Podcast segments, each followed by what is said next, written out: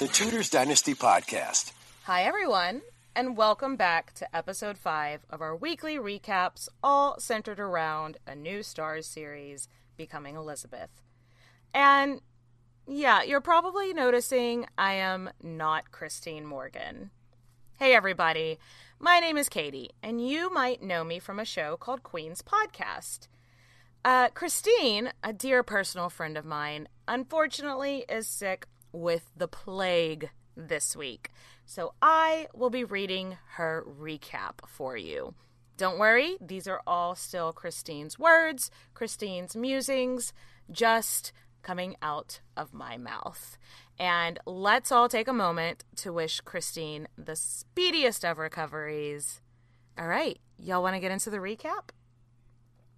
So, we want to start off and thank all of you for your involvement over on Twitter so far. Because this week we actually had our thread retweeted by the official Becoming Elizabeth account. Oh my gosh. They are seeing all the things you guys have to say and they're sharing it. And that is so cool because this was a big week. You guys, the series doubled down on the sexual relationship between Thomas and Elizabeth, which, I mean, I was hoping for some kind of creative way to explain the montage from last week away, but we didn't get that. So I think a lot of you are with me, though, that we're just basically watching fiction at this point. So, hey, we may as well enjoy it. So, we opened with the scene about how Thomas comes to Chelsea and he has apparently been standing out in the garden for three days to get Elizabeth's attention. I, you know what? I think we need to start a justice campaign for this man's poor manservant who gets roped into not one, but two ridiculously dangerous schemes in this episode. This is the first. He's standing out in the rain with Thomas, looking just a miserable. Like, these jobs are not glamorous at all. But speaking of servants, when Elizabeth wakes up at like three in the morning, Cat Ashley is just up and following her around like right away.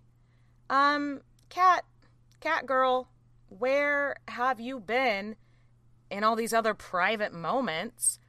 You're telling me she wakes up from a dead sleep in the middle of the night because Elizabeth moves, but she wasn't with the princess for a whole host of private moments in the last four episodes? Hmm. Hmm. Convenient. Of course, Elizabeth finally grants Thomas entrance, and he's drying off by the fire, and he reiterates his undying love for Elizabeth, and their love only happens once in a lifetime, and blah, blah, blah. For now, Elizabeth isn't really having it. She feels really foolish for letting him have this type of control over her. This is just like such a classic example of a toxic cycle relationship. Except, you know, she's a child and he's a grown man manufacturing the whole ordeal. Now, in previous episodes, we've known Thomas is ambitious. But in this episode, y'all, he's borderline desperate. He's repetitive, and it's finally moving into a perspective Elizabeth's perspective. He's not all that attractive to her now. Because remember, we see him as she sees him. Meanwhile, across town, it's 3 a.m. at Somerset's house, and the French ambassador is called to visit. This visit sort of reignites my curiosity around the concept of the first and second sleep theory. I want to thank my friend Cassidy Cash, who runs a podcast called The Shakespeare Life, for directing me to one of her episodes in which she interviewed Sasha Handley all about sleep practices in early modern England. In a nutshell, in some of Shakespeare's work, he wrote about a first sleep. And so now we know people initially went to bed around 9 to 10 p.m. and then woke up in the middle of the night to get some work done, have a snack, have sex, whatever, and then turned in again and slept until like dusk or daylight. So, this meeting seems like it could have fallen into that mid sleep category. This is conjecture, of course, but I like to think that this was like the business witching hour for people at court. It sounds like Somerset has a trade. The Boulogne territory in exchange for French retreat from Scotland. An idea like immediately rejected by the ambassador. Just like a hard no, hard pass from the ambassador. And then Pedro basically tells Somerset that the court is being run so poorly that the cracks are really starting to show. Also, like, Pedro is like everywhere in this episode. The man has some kind of time traveling horse, I think, because he's in back to back scenes all in different places. What is this witchcraft, Pedro? Well, we have to admire his hustle. But I do think that when he tells Somerset that the people at court are basically really bad at their jobs, this like flips a switch and Somerset goes into light panic mode. He's already screamed at Edward, and now his power is waning. So then, in Norfolk, an angry Catholic rebellion seems to be forming against King Edward. But even deeper than the religious resistance it seems like there there's like this injection of class warfare as well. And the motto that the early rebels are screaming is kill all gentlemen. Showrunner Anya Reiss tweeted that this is meant to depict Kett's rebellion, which we know they used that same motto. So, Kett's rebellion, the TLDR. Long story short, this rebellion happened because people were mad about two things. Obviously, they were mad about their religion and the raiding slash dissolution of the monasteries, but they were also mad because in the past, wealthy noble landowners had designated areas that common people around them could use to like allow their cattle to graze.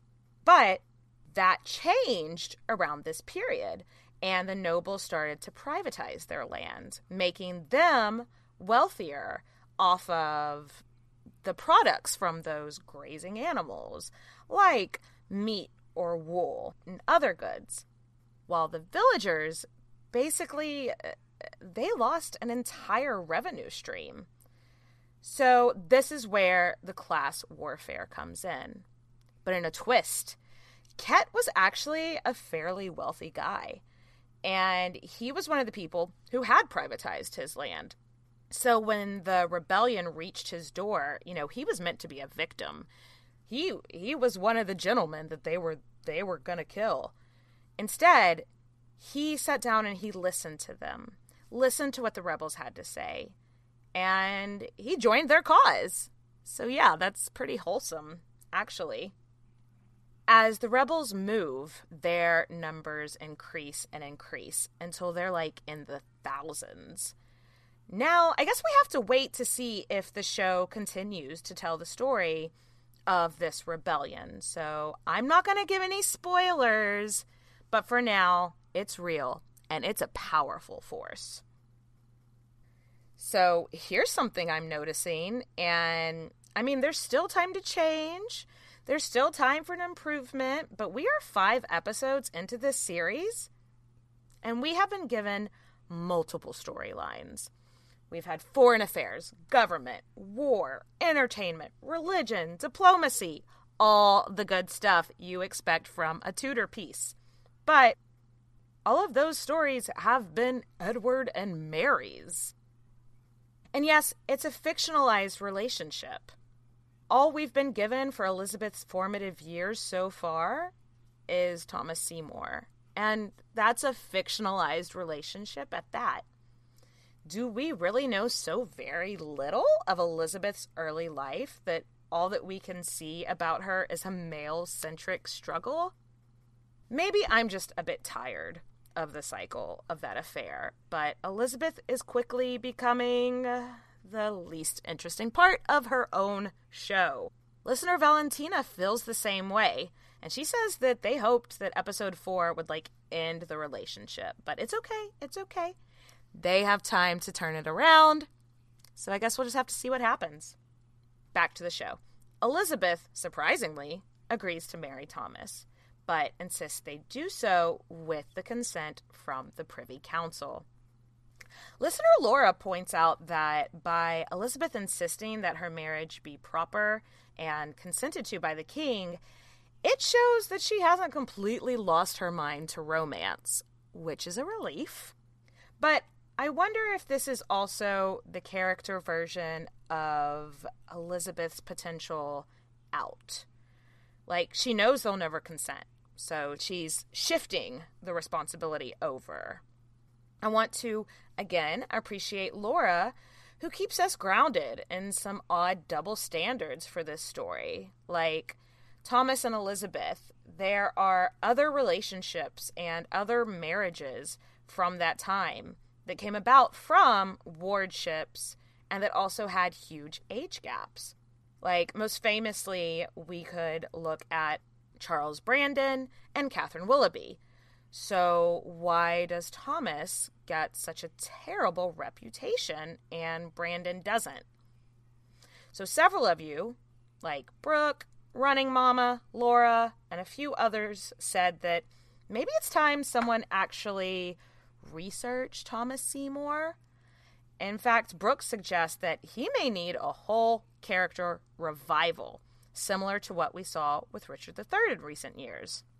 And hey, guess what? You guys are in luck because the Tudor dynasty's fearless leader, Rebecca, is doing just that. Okay, back to it. Thomas, he comes to his brother. He asks Somerset you know, can I marry Elizabeth? And Somerset is like, what is the matter with you? like, y'all, he is so sick of his brother's BS at this point. And to be fair, that really was it, it was a ridiculous request. I mean, after everything you've already done and Thomas has like this brief moment where he's like, maybe I'm about to become an assassin. Ah, sibling rivalries, they are the hallmark of the Tudor period. But what is really funny to me in this scene is with the servants again. Nobody moves a muscle to stop Thomas while he has his bow and arrow pointed directly at Somerset. So, you know, just another Thursday at Tudor Court, I guess. Maybe you'll murder my boss. so Elizabeth is arriving back to Edward's court, and Robert is there to greet her. And Cat Ashley, being the astute woman that she is, picks up on some vibes from Robert. She gives him like a knowing smile. What do you guys think? Do you think she's going to start using Robert to divert Elizabeth's attention. I tell you what, I am just thrilled every time he is on my screen. I mean, the actor is clearly handsome, but, you know, I just like the soft confidence of the character and how he's just kind of subtly discovering his own feelings for Elizabeth.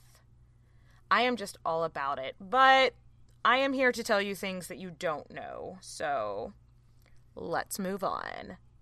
But listener Lori, Lori gets it. Me and you, girl. We are eye to eye. We are on the same page. So, Somerset does a fast 180 after this conversation with his brother, and he immediately summons Elizabeth to meet with him. When she arrives, he has portraits of potential marriage matches, sort of like on display. Like, all their portraits are just hanging up.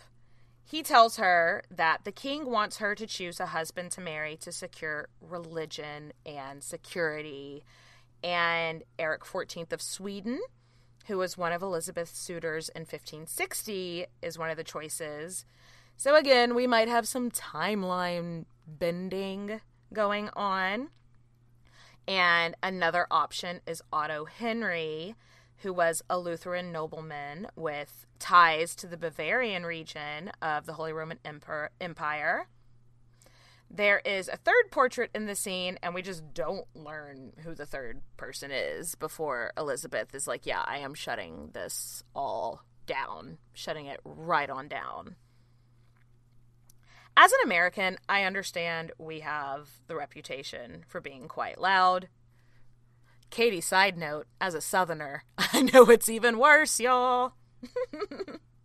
so, yeah, I suppose it's true. However, as I watch this series, I really can't imagine how quietly everyone must have spoken in this period because all these conversations happen in one room or one hallway and no one else really hears what's being said. And then when Elizabeth meets with Somerset in a private room, Cat Ashley can hear from outside the door. Is this a continuity thing? Or I wonder if because these rooms may have like had tapestries and cloth on the walls that lots of people with heavy fabric on. Maybe the sound just got absorbed, didn't travel well. I, I, I don't know. Okay, so back at Whitehall.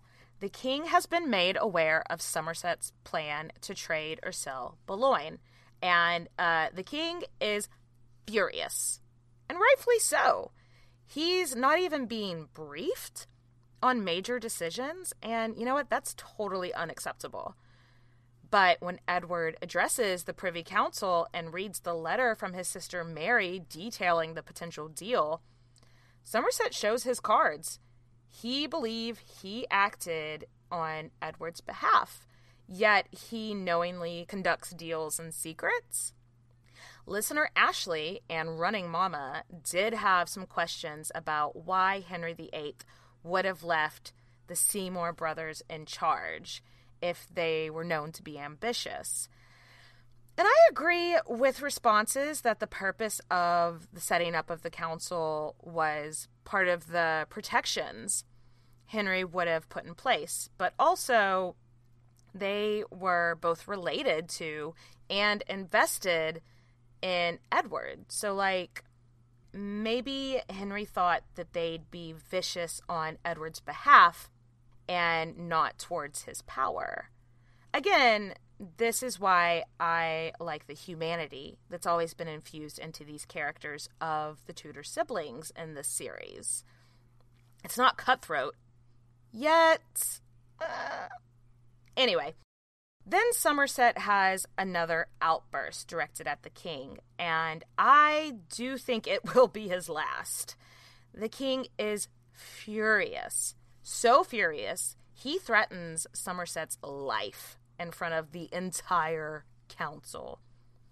That threat did really happen, actually. Edward is known to have threatened Somerset's life.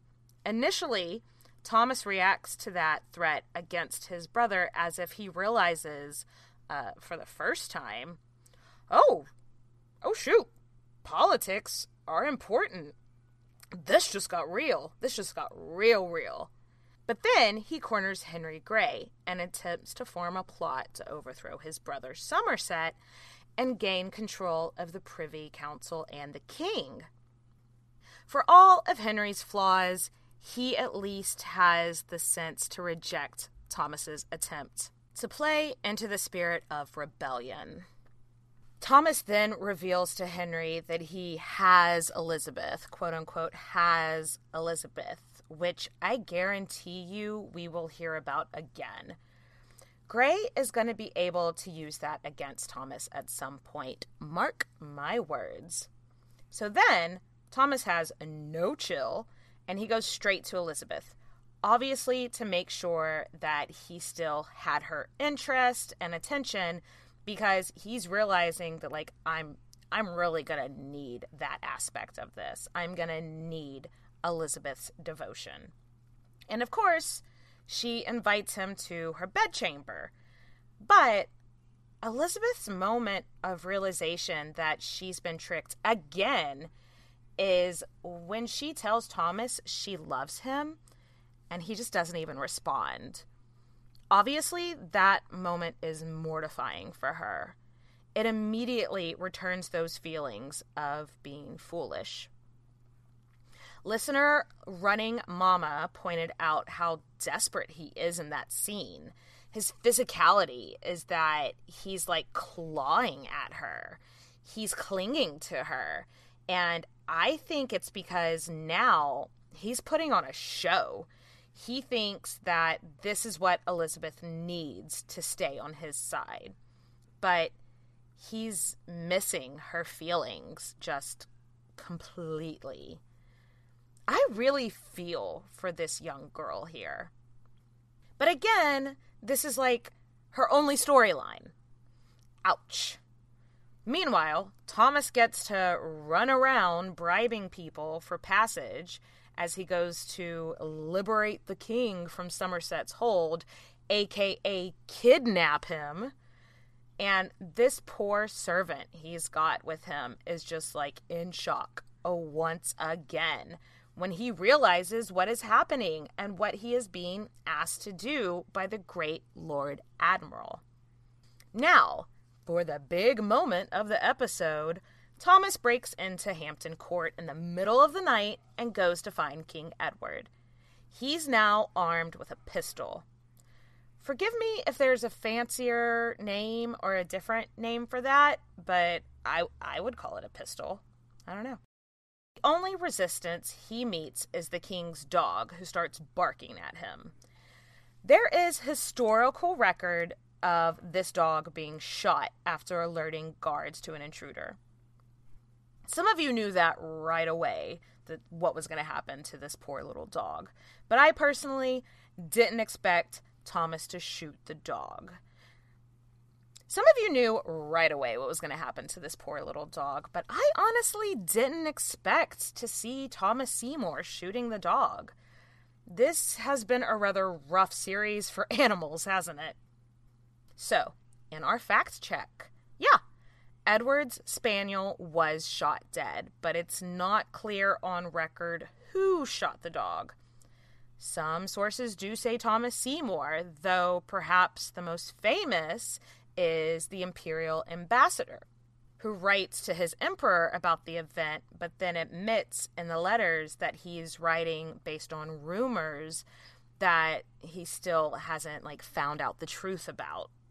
In addition, without revealing the excellent research of Rebecca before she has the chance to publish, I will say that in reality, Thomas appeared the very next morning at Parliament. So, why would he walk as a free man into Parliament if he had been apprehended on treason the night before? This is I I don't really have the answer to. But I leave you to ponder that yourself. Then Robert chases down Thomas and basically says, You're done. Your credibility here, it's over. Pack your bags, buddy. It looks like a kidnapping or assassination attempt at this point, and Thomas really tried to gaslight the whole chamber into believing he was there just to just to test security. Um, not not the worst cover, to be honest, but if we're going to talk about reviving historical interpretations, we have to include listener Rosemary's suggestion that if Thomas really did attempt to kidnap or murder the king, she thinks it's a callback to Richard III as well I know that's going to split the audience 50 50, but it is kind of a similar vibe. Anyway, Robert is like, sorry, guy, we're not having it. Shout out to the stunt team for Robert's tumble down the stairs. I love a good stunt. I love a good stunt, man, and that was a good one. In the final scene of the episode, Sir Anthony Denny reappears, presumably the morning after the kidnap slash assassination attempt. and he wants to warn Princess Elizabeth. He's like, You're going to be questioned because Thomas attempted treason. Now, this did happen. Elizabeth was questioned about her knowledge and potential plots and her participation in the scandal. But I think we'll see some of that in the next episode. So let's put a pin in it, shall we? And save the deeper dive for then. As always, thank you so much for listening and for contributing to your questions, answers, and general curiosities about history. This has been another a fantastic week, and well, the notes say I'll see you next time, same place, same time for episode six, but I will not see you next time. But Christine will be back for episode six. She's so sorry she had to miss it this time, but I hope I did her justice, and I hope you guys really enjoyed this episode. All right. Bye, everybody. Cheers. Thanks for listening to this episode of the Tudors Dynasty Podcast. You can follow and support the Tudors Dynasty Podcast on Facebook, Twitter, Instagram, and Patreon at Tudors Dynasty.